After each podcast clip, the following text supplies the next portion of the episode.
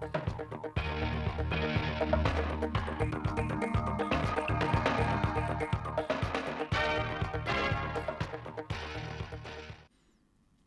kính chào quý vị và các bạn đến với bản tin thời sự 10 giờ ngày mùng 3 tháng 7 của Đài Phát thanh và Truyền Thanh Hóa. Chương trình đang được thực hiện trực tiếp trên sóng FM tần số 92,3 MHz.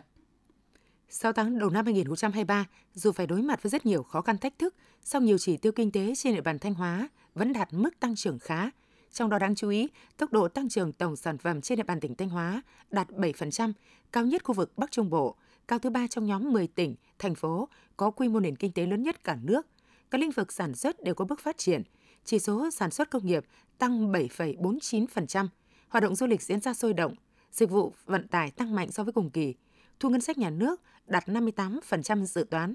Các chỉ số về cải cách hành chính của tỉnh đứng trong nhóm dẫn đầu cả nước.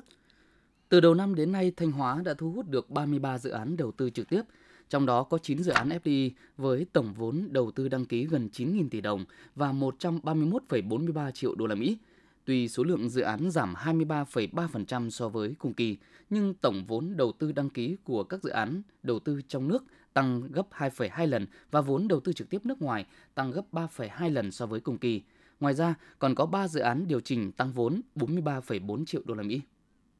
Đến hết tháng 6 năm 2023, dư nợ trên địa bàn tỉnh Thanh Hóa đạt trên 180.000 tỷ đồng, tăng 2,9% so với đầu năm. Với tần suất giảm lãi suất liên tục trong thời gian qua, Ngân hàng Nhà nước đã cho thấy thông điệp mạnh mẽ về việc hạ mặt bằng lãi suất, qua đó định hướng các ngân hàng quyết liệt hơn trong việc giảm lãi vay, đồng hành cùng người dân và doanh nghiệp.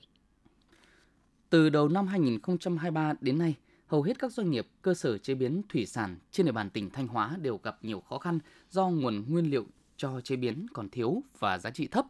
Theo Ban Quản lý Cảng Cá Lạch Bạng, thị xã Nghi Sơn, Lạch Hới, thành phố Sầm Sơn và Hòa Lộc, huyện Hậu Lộc, sau tháng đầu năm 2023, các doanh nghiệp chế biến tại các cảng chỉ hoạt động đạt gần 55% công suất. Nguyên nhân là do nguồn nguyên liệu không đủ. Theo tính toán của các cảng, nhu cầu nguồn nguyên liệu phục vụ cho chế biến tại mỗi cảng vào khoảng 25.000 tấn một tháng, nhưng sản lượng hải sản khai thác cập cảng hiện chỉ đạt khoảng 12.000 tấn một tháng. Toàn tỉnh hiện có trên 50 doanh nghiệp và hơn 1.300 cơ sở chế biến thủy hải sản đang hoạt động. Thiếu nguyên liệu chế biến, kể cả nguyên liệu chế biến bột cá và sản phẩm giá trị cao là tình trạng chung của hầu hết các doanh nghiệp, cơ sở chế biến trong tỉnh.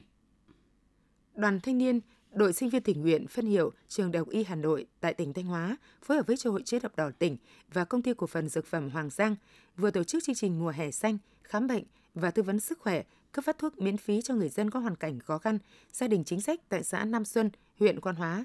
Tại chương trình, nhiều cán bộ y bác sĩ, nhân viên y tế của phân hiệu Trường Đại học Y Hà Nội đã khám sức khỏe, sàng lọc thử đường máu, kiểm tra xương khớp tay mũi họng, chuyên khoa mắt, siêu âm, điện tim, tư vấn cách bảo vệ sức khỏe cho 450 người dân. Tại chương trình, đại diện Hội chữ thập đỏ tỉnh Thanh Hóa đã trao tặng 50 xuất quà và các đồ dùng thiết yếu cho người dân có hoàn cảnh khó khăn tại địa phương. Tiếp theo là phần tin trong nước. Theo vụ trưởng thống kê công nghiệp và xây dựng, tính đến ngày 20 tháng 6, tổng vốn đăng ký cấp mới điều chỉnh và góp vốn mua cổ phần của nhà đầu tư nước ngoài đạt trên 13,43 tỷ đô la Mỹ, bằng 95,7%, giảm 4,3% so với cùng kỳ năm ngoái. Mặc dù tổng vốn đầu tư nước ngoài vào Việt Nam FDI đăng ký 6 tháng đầu năm nay giảm 4,3%, nhưng mức giảm đã được cải thiện so với cùng kỳ năm ngoái, giảm là 8,1%, cho thấy tín hiệu tích cực trong thu hút FDI. Theo Tổng cục Thống kê, trong tháng 6, cả nước có 7.100 doanh nghiệp quay trở lại hoạt động, tăng 19,3% so với tháng trước và gấp 3,2 lần so với cùng kỳ năm 2022. Tính chung 6 tháng, số doanh nghiệp quay trở lại hoạt động đạt gần 37.700 doanh nghiệp. Theo kết quả điều tra xu hướng kinh doanh của các doanh nghiệp ngành công nghiệp, chế biến chế tạo trong quý 2 năm 2023, có 27,5% doanh nghiệp đánh giá tình hình sản xuất kinh doanh tốt hơn so với quý 1 năm 2023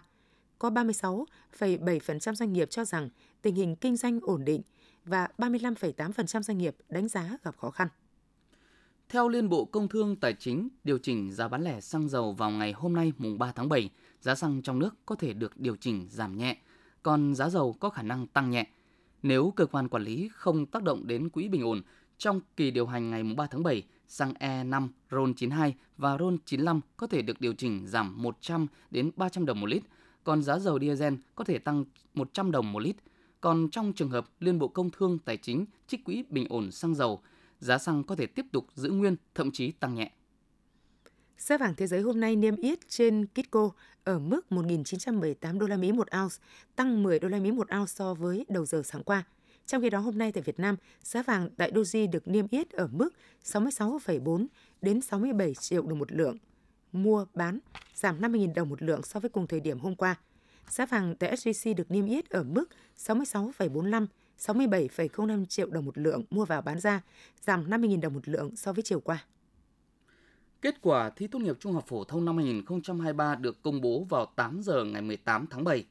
Năm nay, Bộ Giáo dục và Đào tạo tiếp tục triển khai tuyển sinh trực tuyến trên hệ thống chung. Điểm mới của tuyển sinh đại học năm nay là lịch xét tuyển sớm hơn năm ngoái. Theo đó, thí sinh diện tuyển thẳng và ưu tiên xét tuyển nộp hồ sơ trước ngày 30 tháng 6, nhận kết quả trước ngày 5 tháng 7 và xác nhận nhập học trên hệ thống tuyển sinh của Bộ Giáo dục và Đào tạo trước 17 giờ ngày 15 tháng 8 năm 2023.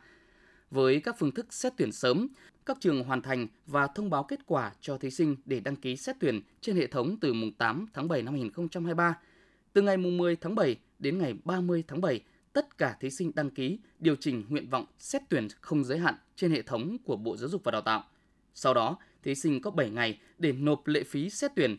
Từ ngày 31 tháng 7 đến ngày 6 tháng 8 năm 2023, thí sinh sẽ nhận kết quả điểm chuẩn ngày 22 tháng 8 và xác nhận nhập học đợt 1 trước 17 giờ ngày 6 tháng 9 năm 2023, muộn hơn so với dự kiến 7 ngày.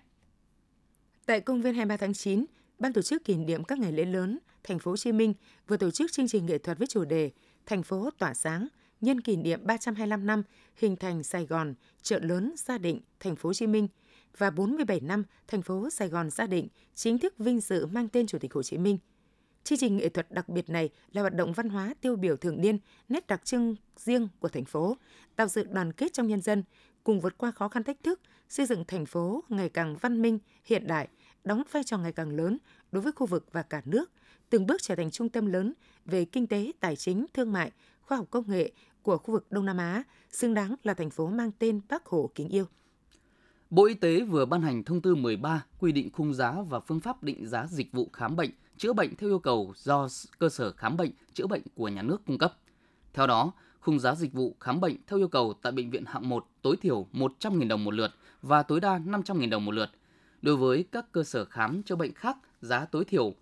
Đối với các cơ sở khám chữa bệnh khác, giá tối thiểu 30.500 đồng một lượt và giá tối đa 300.000 đồng một lượt. Đối với giường điều trị nội trú dịch vụ loại 1, giường một phòng có giá tối đa 4 triệu đồng một giường, loại 2 giường, phòng tối đa 3 triệu đồng một giường, loại 3 giường một phòng tối đa 2,4 triệu đồng một giường. Cơ sở khám chữa bệnh quyết định lựa chọn xây dựng mức giá dịch vụ khác nhau theo chuyên khoa, thời gian thực hiện dịch vụ trong phạm vi quy định. Thông tư có hiệu lực thi hành từ ngày 15 tháng 8. Cục Quản lý Đầu tư xây dựng Bộ Giao thông Vận tải cho biết dự án tuyến tránh quốc lộ 1A tỉnh Cà Mau tiến độ không hoàn thành theo kế hoạch là ngày 30 tháng 6 năm 2023. Nguyên nhân chậm tiến độ do còn vướng 143 mét mặt bằng khu vực cuối tuyến. Công tác triển khai thi công của nhà tàu chưa đáp ứng yêu cầu đề ra. Đối với vướng mắc mặt bằng 143 mét còn lại, theo đại diện Ban Quản lý Dự án 7, dự kiến vấn đề này sẽ được địa phương giải quyết bàn giao vào khoảng ngày 15 tháng 8 năm 2023. Căn cứ vào thực tiễn triển khai, đơn vị đã có văn bản đề xuất cấp có thẩm quyền cho gia hạn thời gian hoàn thành dự án tuyến tránh quốc lộ 1A qua thành phố Cà Mau đến ngày 30 tháng 9 năm 2023. Tổng công ty Đường sắt Việt Nam vừa được Ủy ban Quản lý vốn nhà nước tại doanh nghiệp giao chỉ tiêu tổng doanh thu công ty mẹ Tổng công ty Đường sắt Việt Nam năm 2023 đạt 6.505 tỷ đồng. Theo đó, doanh thu cung cấp dịch vụ sự nghiệp công từ công tác quản lý, bảo trì kết cấu hạ tầng đường sắt quốc gia do nhà nước đầu tư năm 2023 là 3.850 tỷ đồng. Đánh giá về chỉ tiêu trên, đại diện Tổng công ty Đường sắt Việt Nam cho biết, việc thực hiện các chỉ tiêu nhiệm vụ được Ủy ban Quản lý vốn nhà nước tại doanh nghiệp giao là khả thi. Nhằm ngăn chặn, xử lý nghiêm các trường hợp buôn bán, vận chuyển trái phép gia cầm, sản phẩm gia cầm qua biên giới vào Việt Nam, ngành thú y, Bộ Nông nghiệp Phát triển Nông thôn tập trung tăng cường kiểm dịch động vật, sản phẩm động vật theo quy định pháp luật, tăng cường giám sát chủ động, phát hiện sớm các ổ dịch cúm gia cầm để xử lý, không để dịch lây lan trên diện rộng. Cùng với đó, Bộ Nông nghiệp Phát triển Nông thôn cũng phối hợp với các địa phương và các bộ, ngành có liên quan – kịp thời phát hiện, xử lý nghiêm các trường hợp vận chuyển trái phép gia cầm, sản phẩm gia cầm qua biên giới vào Việt Nam. Quý vị và các bạn vừa theo dõi bản tin 10 giờ của Đài Phát thanh Truyền hình Thanh Hóa. Mời quý vị tiếp tục đón nghe chương trình tiếp theo của đài chúng tôi.